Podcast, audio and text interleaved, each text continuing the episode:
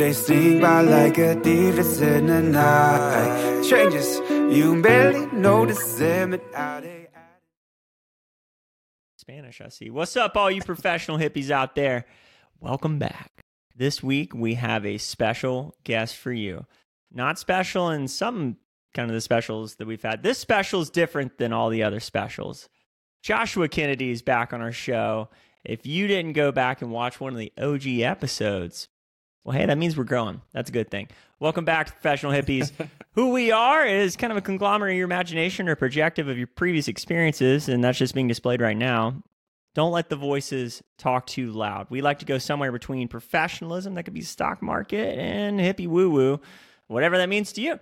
But regardless, hey, if you're not hearing voices yet and you intend to, this episode's brought to you by. you like that? I feel like that's a pretty good plug, right? TestKitPlus.com forward slash professional hippies. That helps us. Um, I mean, it does support the channel. So if you want to trust strangers, that's their motto, not ours. I don't think you should trust anybody. Go to that website, they'll keep you safe. Joshua Kennedy, back in the, his ass. What's up, big dog? How Welcome are back, you doing? buddy. No, I'm doing. I'm doing very well. I'm doing very well. I, I guess I, I don't know. We could we could jump into overall doing super well. I had a very interesting experience about an hour and a half ago. Uh, I don't know if we want to get into that or not, but yes, overall life is super is very very good right now. I want to hear that. I don't That's know. what So- that's not. Go ahead. Yeah. No, I was to say the, Go, the simple. I uh I, I just had a really strong miscommunication. I was at a co-working space over in uh, in Ybor trying to get some. Com- I was thinking about doing comedy later, but I was reserving some time. Uh, and there's a co-working space right next to the comedy theater there. And there's a one of the uh, janitors there doesn't speak any English, and we almost had like a he like chased me down the street because I think I was trying to tell him like, "Are you going to be here in five minutes?" And he thought I was being his boss, and so he got really really frustrated. And when he was like when when he was like trying to communicate with me on like through an app, I was just like, dude, I'm, I'm not communicating with you right now. I'm just like, get out of my face, get out of my face. And he literally chased me down the streets of Ybor. I had to yell at him to get, a- get away. So outside of that event and experience, I'm, I'm super, super good overall. What? Yeah. That's a nice little like injection of life. That's just life. Life happening for you. Life happening with you. For sure. Yeah. It was very interesting. It's, it's amazing how much miscommunication there was, but I was like, you know, anyway, yeah, I'm glad to be on the, the podcast. with you. and I, I didn't necessarily give you a proper introduction, but I think Yeah. that's one of the reasons we wanted to bring you back on the podcast because I, I tried looking it up. Dylon, if you want to look this up while I'm giving everyone a blurb about it, see if you can find what number that episode was when you came on. I think Mm. it was about two years ago at this time. But since then, I mean, you've been up to some really cool stuff. I mean, we've really enjoyed watching kind of your creative process. I think by nature, you're a creative human being.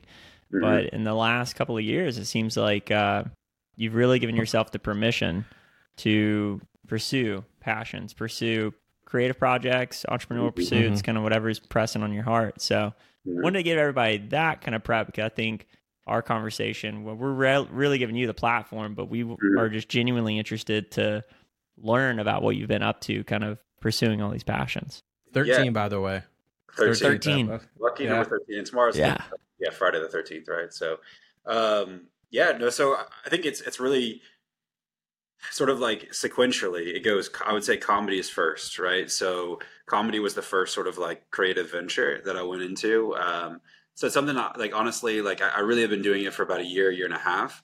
Um, I, I first did it at like 22 years old, but I had some like bad experiences like early on. I basically bombed sets kind of like my first like probably two or three tries. And so it kind of like discouraged me from wanting to do it. But then um, at about 29, I did it again. So I'm 31 now. I did it a couple years ago at what is now Saint. Uh, shout out to uh, Sunshine City Comedy Club over in St. Mm. Petersburg area on the beach.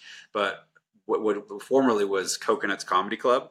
And so, yeah, I went there at like 29. and I just got up there and did it again and had a, had a little bit better set this time. And I think with comedy, man, it's, it's an interesting thing because I feel like there's so many life sort of like there's so many life lessons and things wrapped up to it wrap, wrapped up into it like the more confident you are and the better sense of self you have like the more better like the better you are comedy and whatever so yeah i was just at a place in life where i was a little bit better equipped to do comedy so i was thinking that's the first thing that happened probably in the last like 18 months that's been like a huge creative thing that i've been pursuing that i've really like had a, had a lot of fun with you know What what made you want to give it another try though?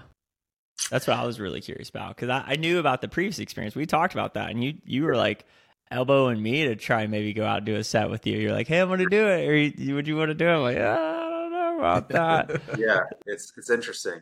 Yeah, I think I think what it is is is just like, and I was actually talking. I'm not, uh, I was talking to my grandmother about this. Is like, I feel like it's less sometimes in my life personally, and probably you guys have a sense of this. It's less about like the actual thing itself and more about the journey of the thing, right? So it's like with the comedy thing, it's like more about like I'm just seeking things that are going to make me grow as a person and also I enjoy it a lot too, right? So so comedy was something is a little bit it was a hurdle that I kind of had to get over like a having previous bad experiences but then also like hey having like any level of self self doubt am i funny? Can i do this? Can i hold people's attention? Like all that kind of stuff.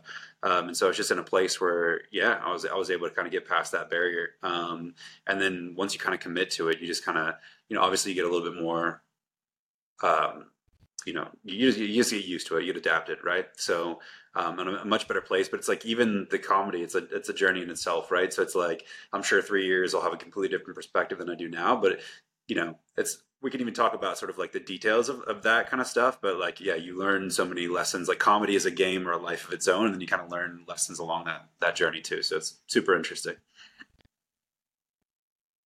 How are you coming up with a lot of your like?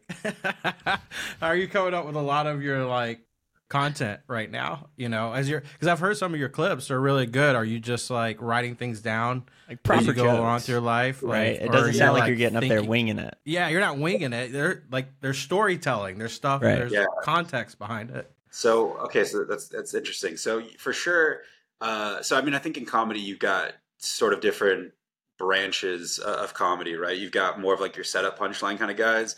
So like Mark Normand would be an example of like a setup punchline kind of guy, and then you have more of your storytellers, which maybe like a Nate Bargatze would be an example of something like that as more of a storyteller. And so I think I, I'm kind of more in that storytelling um, vein or, or, or branch, right? School of, of comedy. And so, and I, I grew up or I, I graduated with like a creative writing degree in college, right? So it kind of makes sense or whatever. Um, so yeah, I mean, usually, but I've, I've kind of always, for like the last like five to 10 years, I've probably always had like these like little observations that I've made about just life or life experiences that I find some form of humor in. And then I'll just write it down on my phone and then try to develop it into a bit, right? So then, you know, I could talk about individual bits, but a lot of things are just like, yeah, you, you just strike you in the moment and then you like just write it down. And then later, like you say, okay, I'm going to sit down and explore actually what makes this funny. And then it's, it's less so, it- for me, it's less about trying to get to a particular punchline or try to set up a, a particular joke. It's more about exploring like the funniness that's within this particular observation and then just seeing how much material you can get out of that, you know?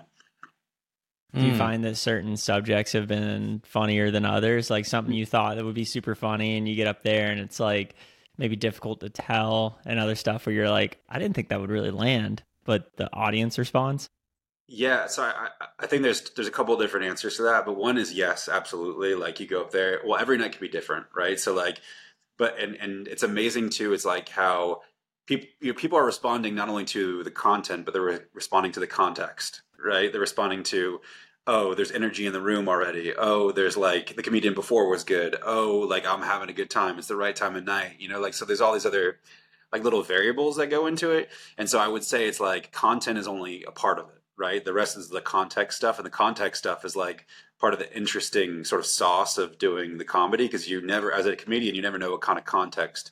You know, you're, you're going to be working with, right? So you just kind of get up and go. And that's where I think as you start to get that experience, you start to be able to work with that a little bit because you're able to like do more crowd work and like just be a little bit more like lively and, and just kind of be relaxed on stage. So you can kind of like build it up for yourself.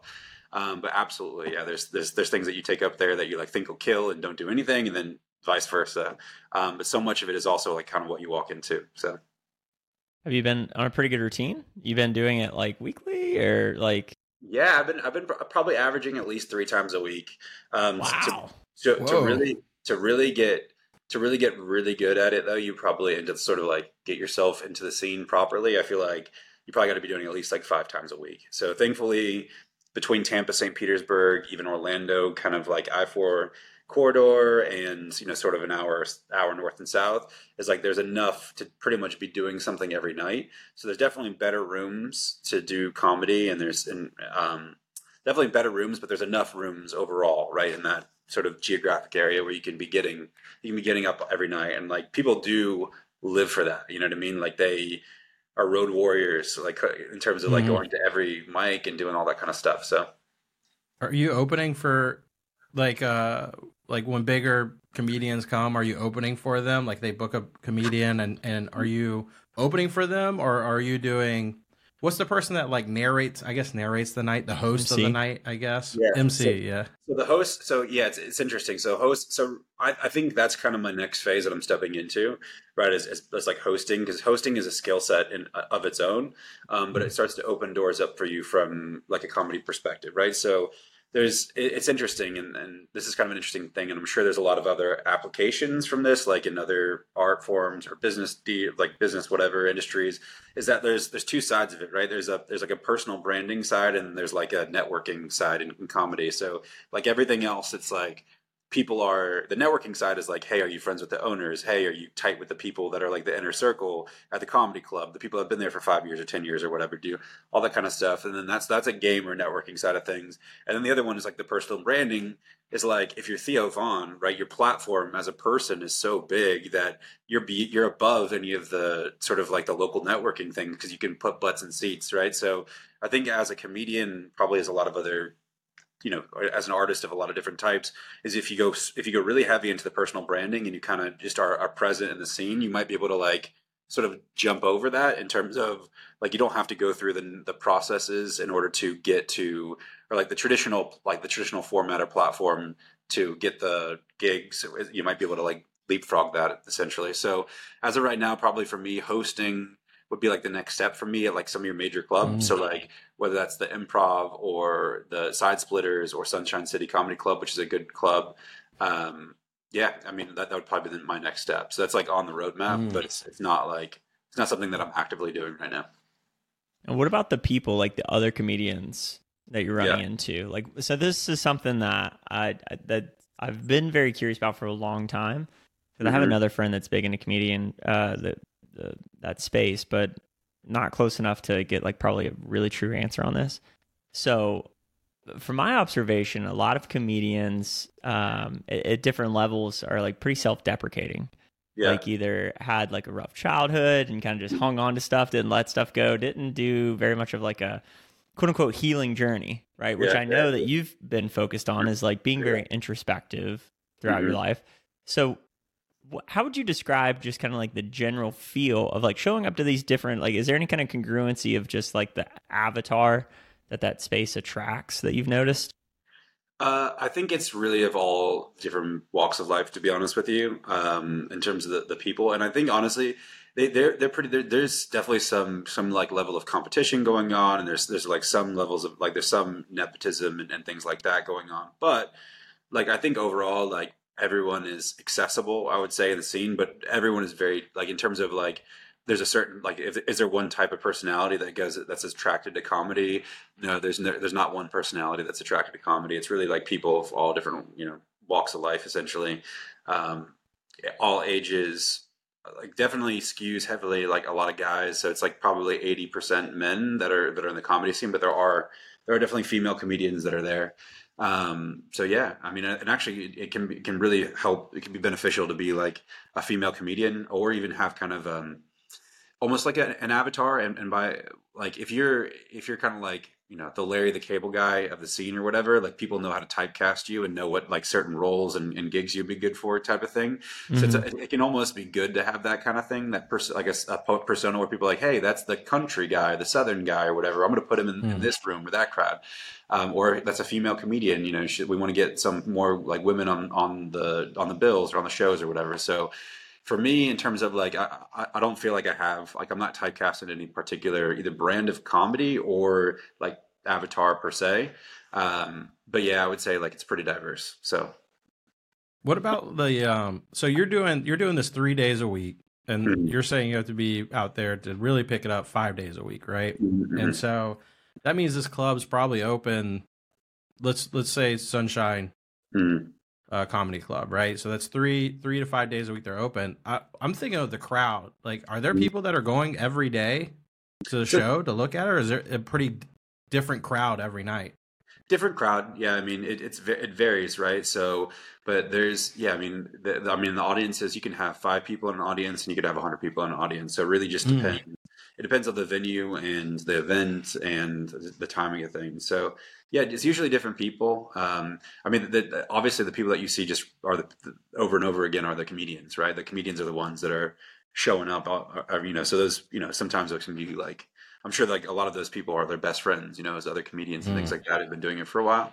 Um, but yeah, I mean, it's, it's pretty diverse. So I, I would say like, you know, I've done personally, I've done comedy, like, you know, I've done comedy at Side Splitters, which is in like over by USF in, in North Yeah. Tampa. I've done comedy at the Improv. I've done comedy at the Gimmick in Ybor. I've done comedy at Laugh Out Lounge in Winter Haven. I've done comedy in New Port Richey. I've done comedy. So it's like I've done I've done comedy in Sarasota. So I, I've literally been, like I said, that kind of that geographic area between Orlando, St. Pete, and like New Port Richey and Sarasota. That whole thing. I've, I've done some comedy clubs there. So that's kind of cool too from a comedian's perspective because you get to try out different audiences and not be exposed to the exact same people every week. You know. Are you doing like uh, how long are they normally giving you? Like 5, 10, 15 minutes? Yeah, between between like five and ten, most typically. Yeah. And then are you doing that multiple times in the same night? Like as they do different hours or You could you could do like if you some people will try to double up like there might be like on a Monday night there there might be you can go to like the gimmick and go you know another place or something like that. So there definitely are comedians that will do that. Um, will try to get to multiple mics in one night. I think that's a little bit more of like a bigger city thing in terms of like I think in New York that's like a I said like a quintessential New York thing is like comedians will go from club to club to club. So they'll do three mics in a night um, just because the level of probably quality and the level of competition is so high that those people have to be constantly refining, you know, getting their getting their reps, essentially all that kind of stuff. Here, it's a little bit more, I, I guess, relaxed. There's probably fewer. There's probably, I would say, there's maybe 50 to 100 comedians in, in that in that area that I, that I've sort of Mhm. like re- referred to. So it's kind of like of that group that they're they're picking from, you know. mm-hmm. Do you have like a, a competition guy that's like right there with you? You know, like a rival, a rival comedian. No, so it's it's interesting. I think there are definitely like so. There's definitely more darlings of the scene, right? Uh, but I think I think where the competition would come in is is like more about uh, like people that started at the same time as you. But I I think what I what I've also learned to appreciate though, and it's like you got to find that balance of like being a self advocate and wanting to get spots and everything, and then also like just enjoying other people, like doing because because like people's comedy, like trying to like say like trying to put comedy in a box and be like this is what how you do comedy or perform comedy. It's like there's no there's no such thing right? There's no container for what comedy is. So like everyone's mm-hmm. got their own sort of style. And so you can go through a night watch 20 comedians and watch 20 different attempts at, at something you know what i mean? So it's like kind of a cool at some point you just like learn you become friends with them you enjoy their sets and everything. And it makes it just like a fun and like comedy like comedy's a fun energy right? Like it's people want to laugh and they're trying to make other people laugh. So even if it's awkward it's fun right? So it's like one of those Yeah. things. Like it's it's a, it's a good energy to be in, like on a Friday night, you know, at 10 p.m. You know what I'm saying? So even when I, if you travel, I don't know if you travel, like whenever I go to New York or Philly or wherever, I'm I'm like always like comedy club is one of the first things I go to. So For sure. So speaking of that, I mean, so tell us some of the other stuff you've been up to. I mean, we have the Yeah. the music as Mhm. well, Yeah. right? So I'm I'm curious to segue into that. Kind of tell me tell me about what that journey's been about. Yes, it's it's really interesting. So the music thing. Um, so I'm like I said, I'm, I'm a big person. Like I'm a big believer. Um, like I'm that that like you kind of get guidance from either the universe or God or whoever want whoever however you want to whatever you want to say that. Whoever's right? doing it. yeah, something's out there, right? So like, I kind of felt like there was some like the direction for me to go into like the music thing, and it was kind of something I was like, hey, well, not really something I had thought about before, and, and whatever, but hey, I'm like, I'm willing to, to give it a try. So I, I started doing it and, and practice writing, and for like the first six months to to year, so I, I probably started at like 29, so about a year and a half or two years ago, I started, and uh, and yeah, it's really awful. The first like six months or twelve months, the music was terrible, and then uh, and then yeah, I, I think just like a, kind of a switch clicked in something something happened, and the music started just sounding better. I found the right like producer, I found the right sort of style or whatever, and even I feel like. Let's say if I started making music that I'd let people listen to in the past like seven or eight months, I'd say it's really the past like three months to four months that I've been making music that I'm sort of more proud of, right? And then I feel like that feels like feels like me, you know what I mean? So that's like a I sort of feel like I found my tone or my voice or whatever you want to call that in music. And uh, yeah, that's so that's kind of a that's an exciting thing for me. So is it heading in like a direction, like a, a genre of music that appeals to you most, or are you still kind of in this experimenting with different sounds and tones and vibes? Yeah, so it's definitely so. If, if you guys are hip hop fans, it's definitely sort of in like the Joey Badass, Marlon Craft sort of lane of music. Um, even like a guy named like uh, Call Me Stevie Ray on on the West Coast and stuff. Like so, it's like soulful sort of hip hop R and B. Um, and, and think I think it's a lane that I can kind of get away with too, because I think trying to be like a mumble rapper at 31 isn't going to exactly. is that, like, is, is like is it, is it exactly like a viable it's not it's not like a viable lane for me. so I think like I'm settling into something that's more R&B, soul, hip hop. So I, I can incorporate some more of my singing talent into if there's ever you know opportunities to like kind of do like rapping stuff. Which I'm like I said, I think I'm, I think I'm veering a little bit more away from the rapping, more like talking and then and then kind of singing. So less less. You don't have to get as many face tattoos. You know, you can be more like gold chain style. well, in all fairness, how long have you had the guitar tattooed on your arm? Uh, I probably four or five years. Yeah. So you've been at it for a bit. You've at least been dedicated to the brand, to the idea of music. Yeah, not of this music. Yeah, two. It's really been two years, and then like I said, it's been eighteen months, and then like the last really like three to three to four months have been like actually like I play it, and like people, you know, like it, it's hard, and this is an interesting thing I think too for everyone is like like hearing your own ear, your own sense of something. So like let's say comedy, like am I funny? Right? Is like it, mm. it, can I can I is my filter or my radar for like what is funny? Is that actually funny, or like is my sense of music what sounds good? Is it actually good, right, to other people? And thankfully, like I, over the last, I did a I performed a couple songs last night in front of a crowd, and then um, you know I've had just people listen to it randomly, and they're like, yeah, this sounds like it's on the radio, you know, and so like that's a pretty mm. high compliment I think of like some of the songs yeah. I've been making recently. So you know, all written by myself, all no no direction and no you know I'm even I'm providing the direction to the producer a lot of the time. So it's interesting, but yeah. Those two spaces, yeah, those two spaces are like mm-hmm. literally the epitome of you have to trust your own creation and what you're doing. Because I feel like there's probably points when you've gone to, let's say you went to three comedy clubs, you told the same joke at all three. Two of the times you get good laughs at it, but then the other one you get a bomb on it. Yeah. In your head, you're like, screw you guys. I know that's damn funny. well, it's it's what's so interesting because like, I, I think it's like broadcasting yourself to the world, right? And so it's it's it's it's a weird relationship with like people like Dave Chappelle is hilarious, right? But Dave Chappelle is also Dave Chappelle only, right? And like that's the thing is like people respect, respond, and trust people who are authentic.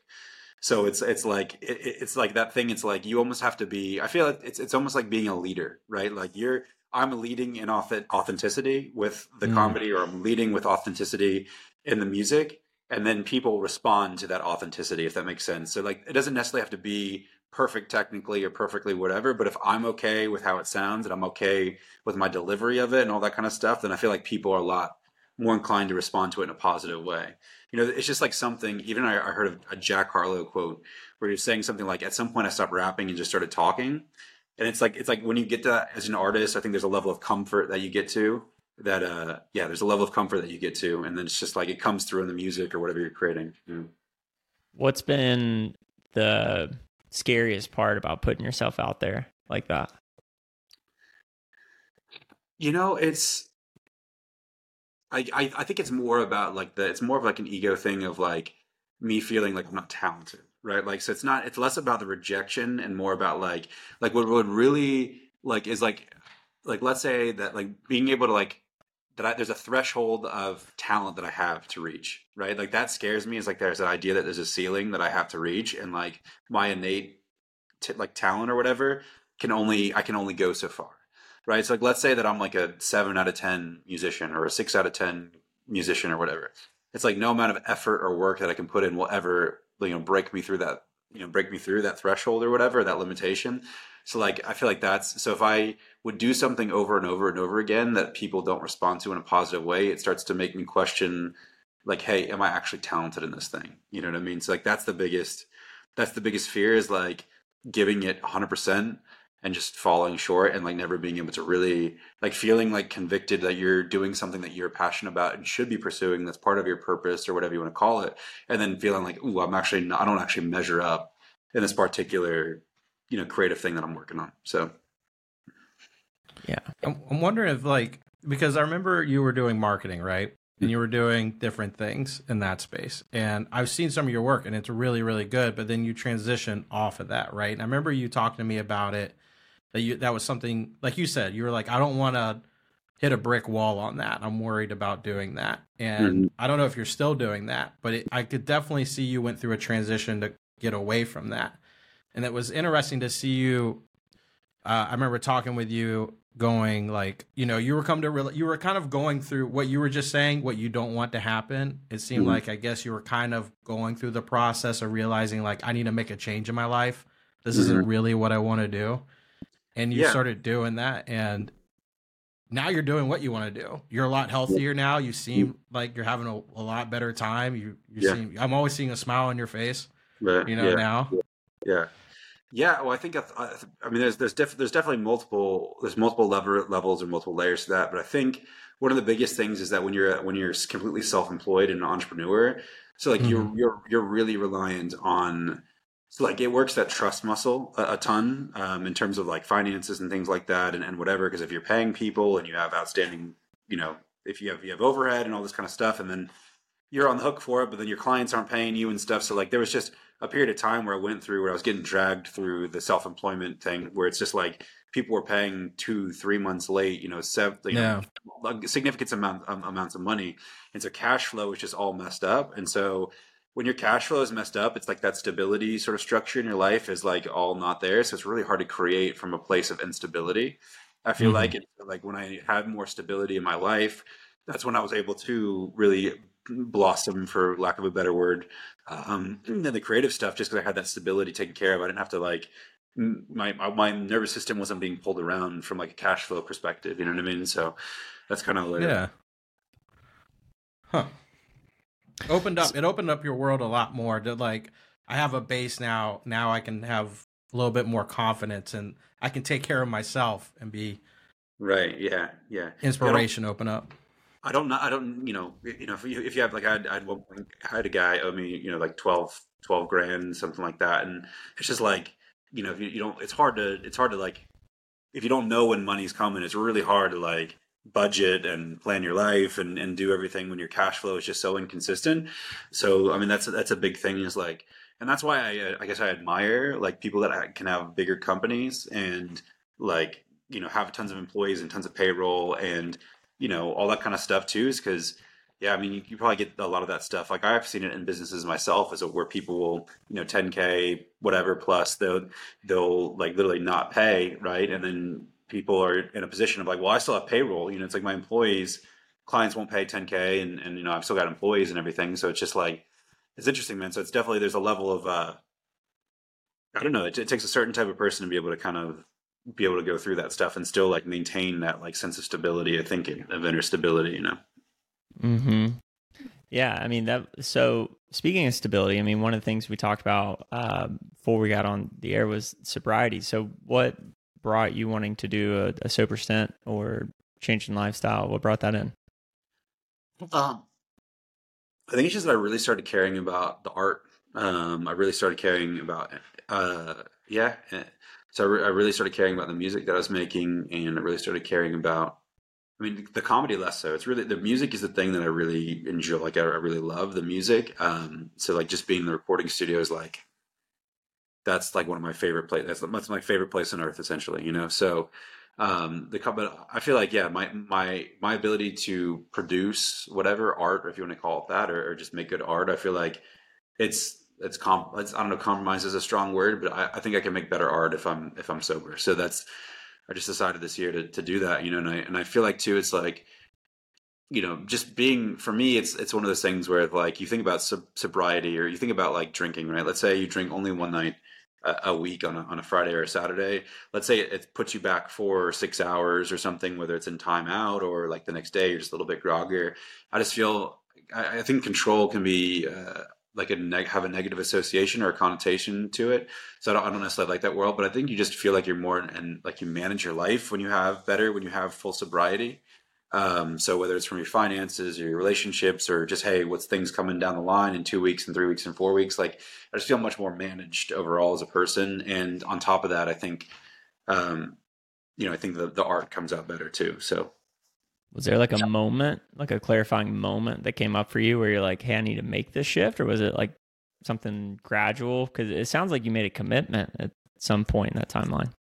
Yeah, no, I mean, I think, I, think you know what it really is. So it's, it's again, it's like more synchronistic stuff, right? So it's like I, I feel like getting guidance. So I kept I kept hearing that song. Or there's a, there's an OutKast song where it talks about uh, no no drugs or alcohol, so I can get the signal clear. Um, I can't remember what exactly what the name of the song is, but I kept hearing that song, and I was just like, I was like, you know what? Like, if it's good enough for OutKast, it's good enough for me. You know, like like it's good if it's good enough for Andre, it's it's, it's good enough for me. So uh yeah just just like maybe there's something to this. It's like i'm trying to i'm, I'm being guided or, or you know kind of encouraged in some way to uh to give up that kind of stuff so i can make make better music you know? How long's it been now? so so i think my relationship with it is uh what i've done is i if i go on vacation i'll have a couple drinks right? So uh when i've been i this year uh so i mean yeah i mean i mean pretty much the full year um so all of 2023 like in terms of like when i'm at home. Um so when i've been to atlanta or i don't think i drink in new york at all but there's like there's one or two vacation or times i've been out of, out of the city or traveling where i've had a, a few drinks overall but it's been very very light intake the, pretty much the entire year. Um so yeah that's kind of that's kind of how it is. But yeah I, I mean i'm enjoying it. I don't feel like i miss anything. I, I rarely go out to on like a Friday night or a Saturday night anymore um, like a downtown or anything. It's just I, I- I'm I'm more like writing music in my in my in my house and, and or going to a kava kava bar and, and chilling out for a little bit. Yeah, it's a different it's a different pace of life for sure than what I used to live. Not fighting guys with face tattoos this time. Or or janitors. Or janitors. or yeah. janitors. This this guy was ready to lose it all, dude. that there was that time him and I were were out here in uh, downtown St. Pete, and there was a guy obviously straight out of jail, like prison for sure, like straight out of prison, face tattoos, had a pit bull, Yeah. like just the the He jaw was- for it. yeah. He was, I mean, he was typical just out of prison Yeah, he was and his buddy was definitely a crackhead for sure. And so like Josh is he'll talk to anybody, but he goes to talk to the guy to kind of make like a reference to his face tattoos. Like, hey, I like them, but kind of also making like a little joke. And the guy got, oh, that guy got mad. him. It was, the, no, it was his buddy. That's right. It was his buddy. The- face tattoo guy was like kind of okay with it, and then the the, the the other taller, skinnier guy the was crackhead. The crackhead was like, I mean, he was about to swing on Josh, and Josh kind of was like taken aback, trying to figure out, process what was going on. And the other guy just started reacting to his buddy and was like, "Oh, he must have said something offensive." So now I'm also mad And because now my the buddy dog is, mad. somehow getting involved because So- the crackhead started everything.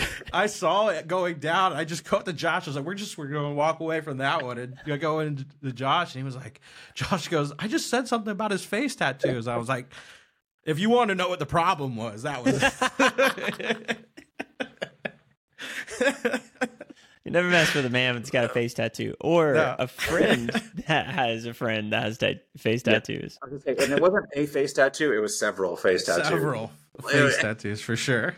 Well, face tattoos That are was a good weird in nature because that's like that's like a woman that has fairly large tits and then has a push-up bra on and like extreme cleavage and will get mad if a, if a, anyone looks at her tits. You know, it's like you tattooed your face. You you're putting something out there that you want people to pick up on, whether it's the swastika or the teardrop. It was it was funny. I saw that guy. I saw those two same guys several days later. I went out that night and I went to. Him, I was like, "Hey guys, I just want to." You know, if something was said, I apologize for my buddy. You were cool. He wasn't trying to be mean. And they were like, "Oh man, no worries." And I was like, "But just curious, you got those in prison, I'm guessing, right, right?" like- And he goes, "Yeah, I got them in prison." oh, really? You? I, I went up to him a few days later and saw. And he, he was, they were like, no worries, man. And then uh, I went to him. He goes, yeah, I got him in prison. I was in for a little while. I love, I love, I love. I feel like that's that's funny too. Is like the the the getting giving job advice. Like who's who's advising the inmates? Like this is not yeah. terrible for your prospects coming out of like that's that's just bad advice. You know what I mean? Like hey, like while you're in here, you just just hold off on getting face tattoos. Like if you want to like. because if you get back on the job market, this is not going to be good for you. So, in your mind, you think inside of a prison block there is somehow some some thought of what getting back to normal life looks like? They're like, "All right, guys, got to get our ducks in a row." Be. There should be. So, so, I had a I had a buddy that was uh he was in prison for like five years, right? He ended up getting all tatted up, but I was pen paling him while he was in prison, and he ended up asking me like, "Hey man, can you send me uh you know the Flow Grown uh, yeah, yeah, yeah. logo?" He was like, "Hey man, can you send me the Flow Grow logo?" And I was like, why? Like, please tell me before I send that. And he was like, oh, I'm going to get it tatted on. And I was like, I'm going to be a good friend and I'm not going to say any of that. There's a lot of other ideas we could come up with if you're wondering, besides a prison flow grown tat. but it, it can be pretty impressive how, like, good, great some prison Some tattoos them, come yeah. out. Yeah. I mean, a lot, not so much. But Cal, even, Cal's got a couple prison tattoos that look really good. You know? And how they make them too is pretty crazy in prison. Putting the pieces together. And they usually allow them to have it. The guards, they're like, yeah, they're not, the tattoo artists usually aren't going after anybody with a needle. It is wild how they put them together. Josh, do you have any tattoos you regret? Uh, so yeah, I mean, a c- couple. I've got some like chakra tattoos here that are that are a little bit lame. I feel like, but not nothing too nothing too terrible. Nothing nothing. I nothing feel like too- chakra pieces, that's a good that's a good period piece. That's a good Yeah, time the piece. period, period piece is, is exactly. You know? It's a different mentality for sure, but uh, yeah. So, but that that's the only one. That, but again, it's a kind of it can be a talking point. point, and most people, honestly, whenever they see them, they think they're like for like some sort of rehab or recovery anyway, because it kind of looks like like the Friends of Bill logo or, or or symbol or something like that, which is like it's like the a recovery. Like there's a recovery logo. Um, I think it's like like Friends of Bill they say, with either like Hmm. sobriety. I don't know if it's just alcohol alcohol sobriety or whatever. So sometimes I get that.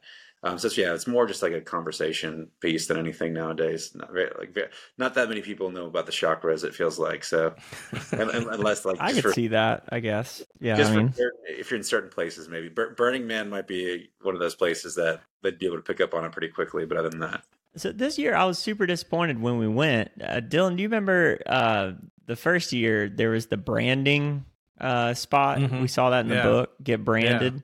And so we had all these notions that they were going to heat up a brand and stick it on you.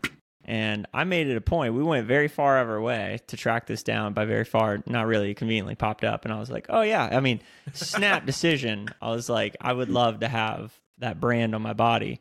And uh, they don't offer it. It was just ink, we'll draw it on you. Just a It'll little last stamp. This long. you know.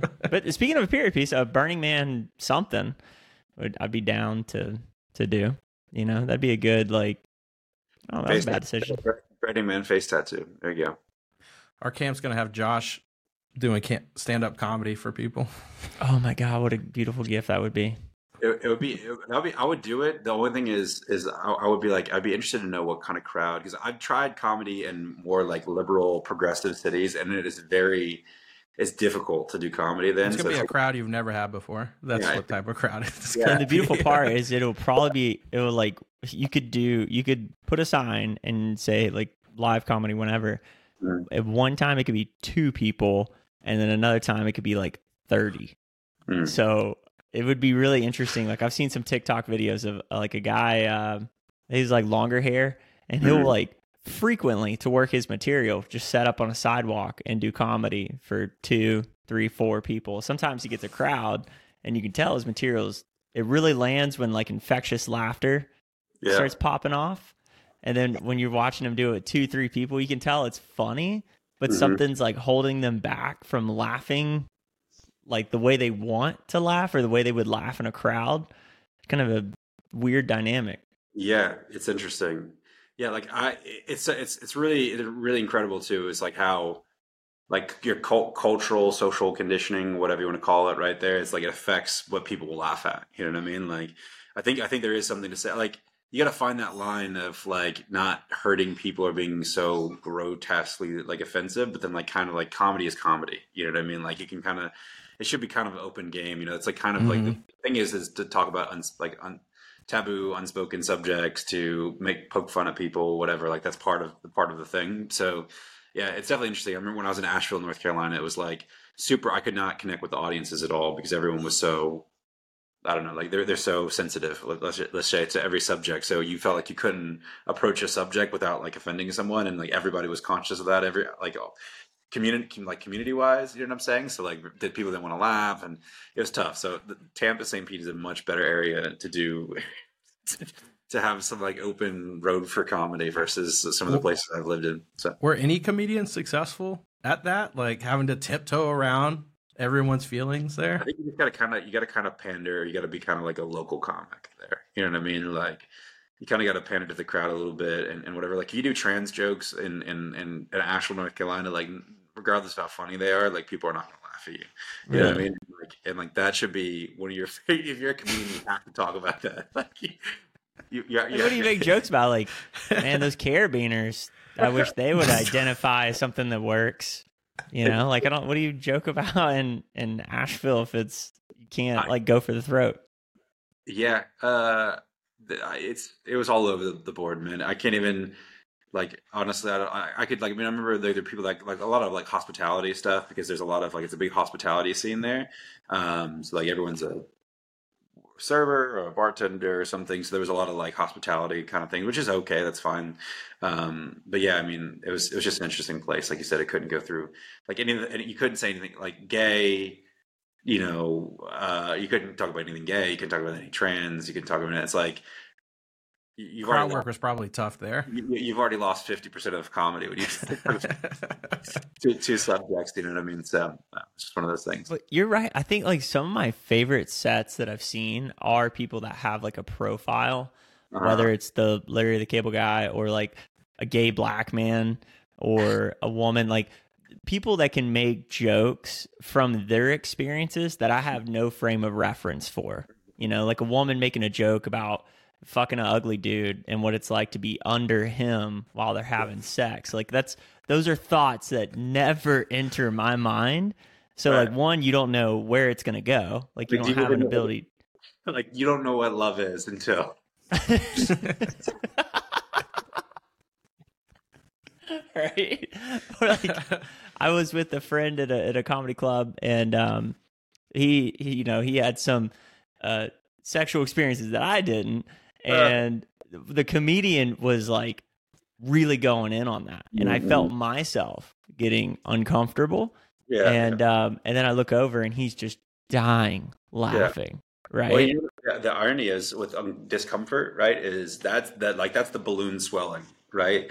Is is when people are uncomfortable and there's tension in the room because when you pop it in the right way, that's when you get those big laughs, right? Because everyone it's it's it's it's you know comedy. And I think one thing I'm, I'm relatively good at is build, building tension, and then it's so it's like building tension and then releasing, right? Building tension, releasing. So that's a lot of how com like comedy works. You know, it's like that's kind of like where there's the setup, and then you're kind of getting everybody curious, and like there, oh, there's something funny that I can feel and sense or whatever that's out there, and then the the, the punchline is the letdown where it's like we pop that balloon. So there's like yeah, some I mean, sexual innuendos floating under there's like an undercurrent going on here for sure. You're like yeah. the context, you got to feel into it. You got to set everybody up, right? And then you got to build yeah. tension and release. You just release on everyone.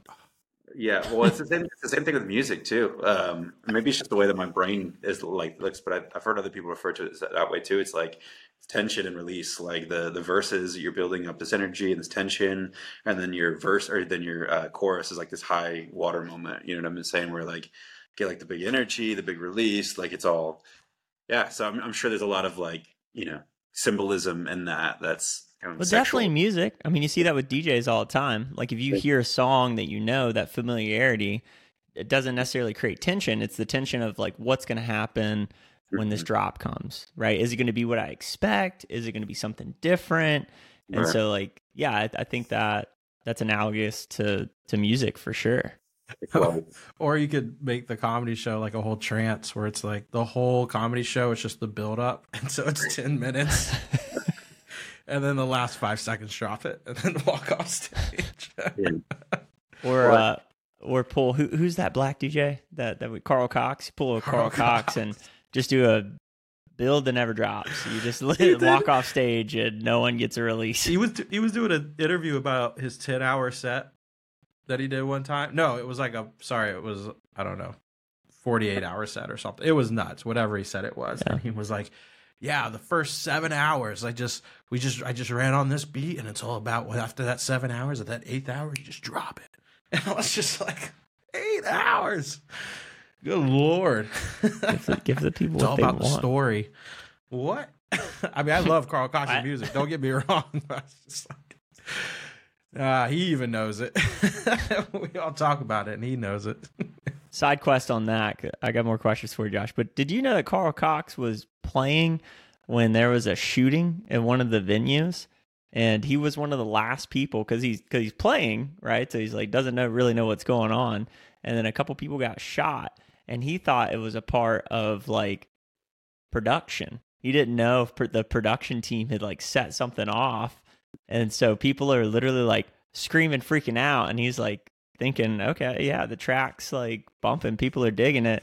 And then the stage manager, Kevin Graff, was like, dude, we got to get you out of here. He's like, what's going on? They're like, people are getting shot. Let's go.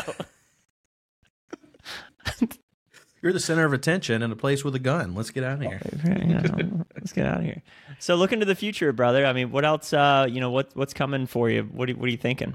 Uh, well, I, I really so a lot a lot more content um, on the music side. I think so. The comedy thing is a little bit more long long form uh, in terms of like I think it's a longer game. Like you you have a lot, lot more time to develop it. The music thing, there's only so much. I feel like you know I, I probably got four years of establishing myself as like a like a, a real musician or a musical artist in terms of age and profile and things like that. So I think I get it. Like if I'm going to make that my you know my focus and i'm going to make it my focus and i'm going to try to make as good a music as i can in that time and try to distribute it as much as possible and share it as much as possible. So yeah a lot more con so like there's you know as far as like people that and you know role models and and, and inspiration um like not specifically the music but the way that they market themselves like obviously you got like people like connor price and and um is an example of that if you're familiar with him um there's this i mean you, i don't know if you kind of go into like the Instagram musical artist portal or whatever, because it's all ag- algorithm based what you see. But when you start to see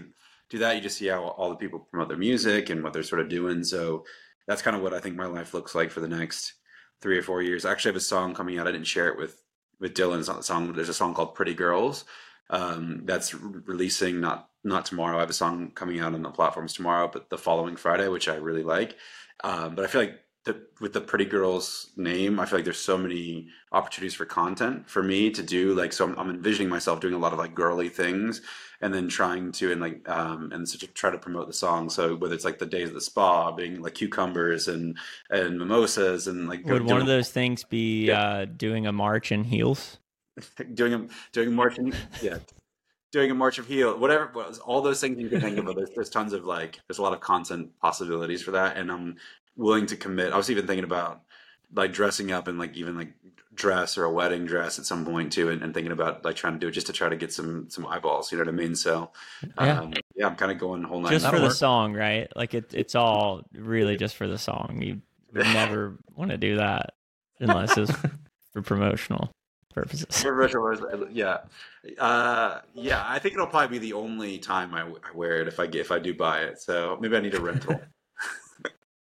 I don't know if it gets big enough. You go on tour, now you got to wear that song every time. You know, I'm gonna- Just say you're stepping into your Swifty era. It's okay. You Yeah. know definitely, definitely something that I think Harry Styles has done. Not that I'm trying to take a, a, a note from his book necessarily, but I, I think he's worn some dresses for sure. I mean, I wear a dress. If you pay me millions of dollars and go on tour, pff, wear Yeah. whatever you need me to. I mean, low key, Harry Styles is the man. When you want to talk about a creative, I mean, I put him Mhm. right up there with what Donald Glover.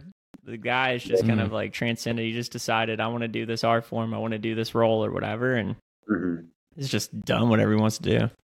Yeah, it's pretty. He's pretty good. He's kind of like a. I think he's the Bowie of our generation. He that kind of he reminds me of from like a.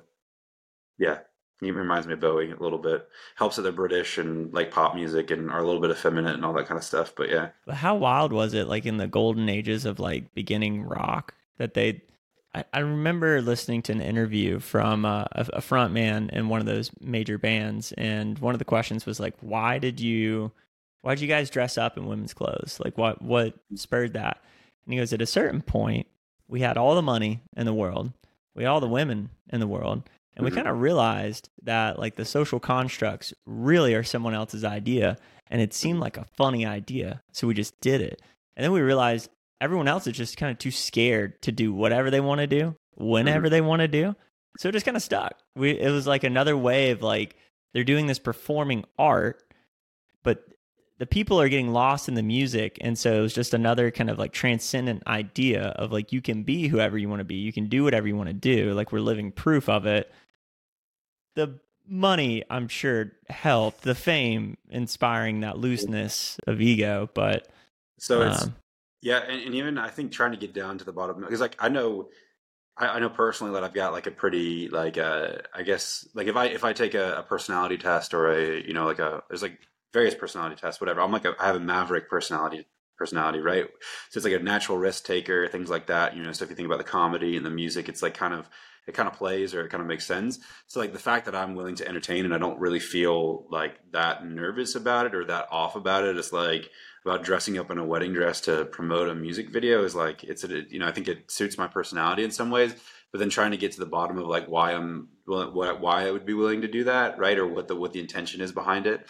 And at this point man it's like I, I really would like to grow my platform and share my music more like have more people hear my music. So you know I think like like fame in and of itself or you know like that adoration or whatever it's it's nice to have some of that or people respect you but I feel like I've always wanted to be like I'm the type of guy I don't really want to take my shirt off in a music video, if that makes sense, right? Like I'm not trying to like draw that type of energy. I'm not trying to be like, oh, he's cute or he looks this way, like whatever. So I'm like kind of tuning. I'd rather distance myself from. I'd rather create separation between myself and like what I'm promoting, right? And so I'd rather like it. Yeah, I want you to evaluate the song like but on its own independent of whatever i'm bringing to the table right i don't want to be a Mm. marketable person or like the sex thing and then and then you're like, oh, like I'm just listening to the music, or that's a thing. That's a no. It's like I want the music to be the centerpiece. Um, so as much as I can make the music the centerpiece and help people and get people to share that with other people, you know what I mean. So that's that's kind of like that's where I'm at as far as like the the motivation. you want to have sex with people's ears not their holes no those are still holes yeah, yeah, yeah. you just want to penetrate people in a different way yes, yes. If we, if we- yes, to, to come back to our comedy tension and relief. yeah, yeah, dude. I get it. I'm here for it, and we'll we'll be the first to promote it. Why do you think people? Why do you think people like music? What what is it about? Because I mean, this is something we've been doing forever, banging on drums. What? Yeah. Um, so I think there's different types of music, right? So like I think different types of music appeal to people in different ways. So like I think my music specifically, and maybe you know Dylon will be able to have an opinion on this. You'll be able to have an opinion if you listen to it. Is I think that my music has like soul in it, and so I feel like my music. So I think the energy that like my music com- communicates or brings is like warmth, relaxation, chill, things like that. But obviously, there's various types of music, right? So I think uh, one would be just being very present, would be like enjoying something. There's probably got to be a dopamine sort of kind of thing with with music too, in terms of your and taking something pleasurable. So it's pleasant. But then, yeah, I mean, I think, um, yeah, I think I think probably probably presence, and then there's like a that that that harmony and that things that go into it, right? That's just like that um, pleasant sensation or the pleasant quality of music. That's probably like very like pleasurable dopamine type of stuff. I would imagine. Um, but yeah, man, I think I think it's I think a lot of a lot of like activities that make you present, right, or kind of um, get you in that flow state, right? Those are all usually pretty pleasurable things. So, what do you guys Yeah. think? What do you think? I mean, I think I, you should make like. I think you should. I think you're evolving to eventually making the soap opera music like R. Kelly did. I think. I think that's where. That's I think that's the beautiful like- part about humans because that's not what I took away from that at all. But I, I did. I love that. That's what was running through my head. yeah. I was like, this is where he's going to evolve Trapped in my to. Closet, like fourteen chapters of trapped in my closet. Is that what you're referring to? I mean, it's just no music for me is a weird one because it seems like that as long as humans have been around, beats have been something that, that like kind of transgress language barriers, right? Mhm. And and it, it's a different form of communication. Telling me I should have sung to the janitor today. Is that what you're saying? This No, I like- think it's going to be 13 chapters of The Laughing Stage. Well, people ask me all the time. They said, "Do you want to co- com- combine the comedy and the art in some or the music in some way?" And I'm like, "No, I, I really don't have any desire to combine combine the two things. Uh, You know, I feel like I want to have them completely separate ventures." That's too much work. That's too much work. You go on stage and you have to do like music in your act with the comedy. And then you become Weird Al. You become a you become a gimmick Yeah. because you're trying to combine things that are meant to be. It's like it's like I can't stand on my own. You know, like Mhm. like Jeff. Like, I, I hate to say Jeff Dunham. Like Jeff Dunham's got his thing, right? He's he's a, probably almost a billionaire, multi multi multi millionaire, very successful, obviously great career. But again, like is Jeff Dunham an essentially stand up comedian? Like quite questionable, right? Like if he didn't have, if he wasn't doing his ventriloquist thing, That's, that's his way of doing it, but it's like it's but like how long is that going to last? He's on top of the world right now, but it's like Carrot Top, right? Like Carrot Top was huge back in the day, and he still has a. I think he still has a a, a place in Vegas where he still performs, and he's still a top guy, but he's not as big. Like how long does that last? You know, But again, like what big is relative? Like who gives a fuck? that's true. right? Yeah. So it's like, what are you optimizing for? And if it's sharing your gift with the Mhm. world, whether that's making 10 people laugh or 10 people cry from your music or comedy, then I'm sure those guys don't listen to this and go, you know what? I never thought I was holding myself back this whole time. Let me just fucking change it up. you know, it's like, Jeff, no, that's hilarious to me. Is Jeff like meeting Dun- Jeff Dunham and he's just like dumping out all his like dummies or whatever like that. He's like, I'm moving. He's like, I'm moving on, man. You know? sets him on fire. Yeah. I'm Get done rid, with of my, get rid of my handicaps. You know. yeah, because comedy by its nature and music, right? Like it has evolutions. Mhm. and um, I, I think the moment that like if comedy became rigid or Mhm. music became rigid and people were like no this is the way it has to be something else would evolve from that you know separately in, a lot in, of in a people way think music's become pretty rigid. I've been hearing a lot more of it. Of like people have been like over the past ten years, it doesn't seem like music's evolved much. You're hearing it, I think, a lot more in indie music starting to pop up a little bit, but the music just seems to have been pretty stagnant. Well, because You I think know, that's people, right? It's like you're appealing to your audience. So I think I think it's the attention span generation. I think it's the short form kind of things. I think it's like all that kind of stuff. And so like, you know, if, if they're, it, it's got to be commercial at the end of the day. So people are that's what people are listening to. And at the end of the day, I think a lot of people and, and I'm I'm like this to some extent. Like people just want music to sound good. It's like the same. It's like the same conversation we have with comedians. Like if you overthink comedy, like people are just here to laugh. You know what I mean? Mhm. Like that. Like at the end of the day, like they're just we're just trying to get a laugh out of someone and have a good time. Music, they're just trying to like hear something and have a good time, right? So, or it's one of those things where like there's a great simplicity to it, right? And then like so, I think if you're you, you- you're not going to become an amazing band by appealing to everyone, but at the same time, like there is like that's completely okay to just like make a song that someone enjoys. You know, you know what I mean? It doesn't have to be the best song that ever. Like again, I think it comes back to what Colton was saying: is like, what do you? What's your goal here? What, what, what are we like- trying to? What, are we trying like to do? Like Oliver Tree, right? He just put out what he thought was good. He was like, I don't give a shit what anyone thinks. I'm just going to put it out, and it just blew up. Yeah, absolutely. Cool. And that's that's such a weird that's such a weird thing too. Is like again, and I, we talked about that a little bit earlier. Is like as an artist, is like trying to evaluate whether your music is any good or know whether your music is any good or whatever, and then like having it. That's like it's an impossible it's an impossible thing to do, right? Really. So like you just kind of again it comes back to that trust thing. So it's like it's like with Oliver Tree. He's just like, yep, this is like what I got to show to the world and give to the world, and I'm just gonna do it, you know. And so yeah, it's I, think I've kind of gotten to that. Obviously, I'm not Oliver Tree, but it's it's I've, got, kind of gotten to that point of. Uh, I was watching some of his videos, or, or I was watching some Oliver Tree stuff yesterday, some com, um, conversations podcast. But yeah, I feel like I've gotten to a level of comfort where it's like I've faced enough rejection, I've faced enough whatever to be like, you know, this is what I have to contribute, and so kind of not take it or leave it, but this is what I got, you know. I've seen you face more rejection in five bars in one night than anyone else I've ever seen in my entire life, and be not phased a bit. Move man. through it like water. Just move through it like water, baby. Be pretty. good. He's like, I'm just practicing reps, practicing reps, baby. That's all I'm doing. Yeah, you don't know, but you're my setup for uh, the next the next stage in life. Well, yeah, man. So kind of uh, you know, bringing it bringing it back here. So, um, anything else you, you'd leave us with, or, or kind of you know, pressing things for you right now?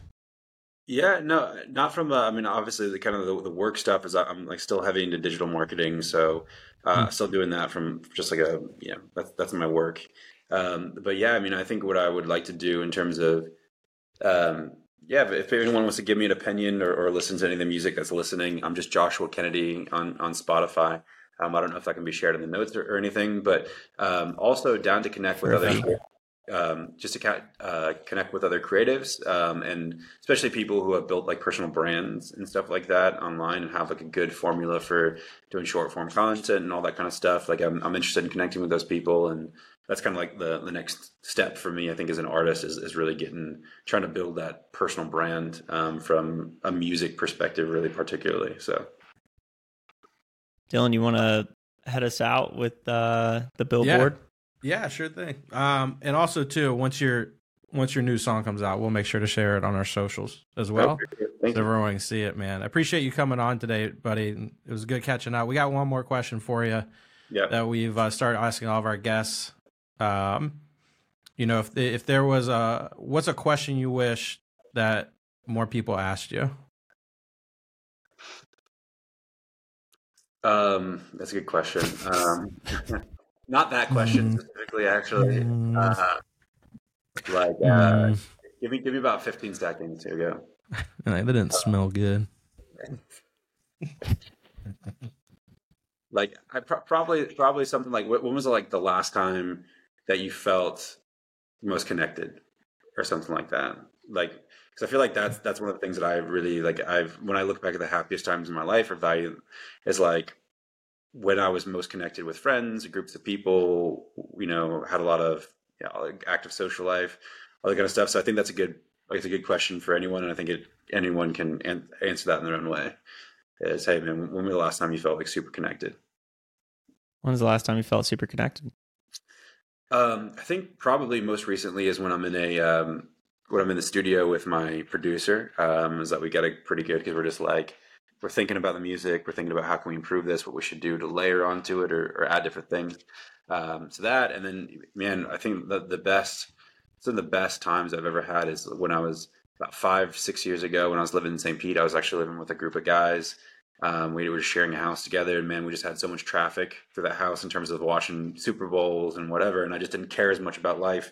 Had had, had fewer responsibilities. There wasn't massive inflation, you know, all that kind of stuff. So it was just like a much simpler time. Um, so that was like really amazing um, during that time, just having like so many, just having a community of people and feeling very relaxed uh, about life. I feel like so.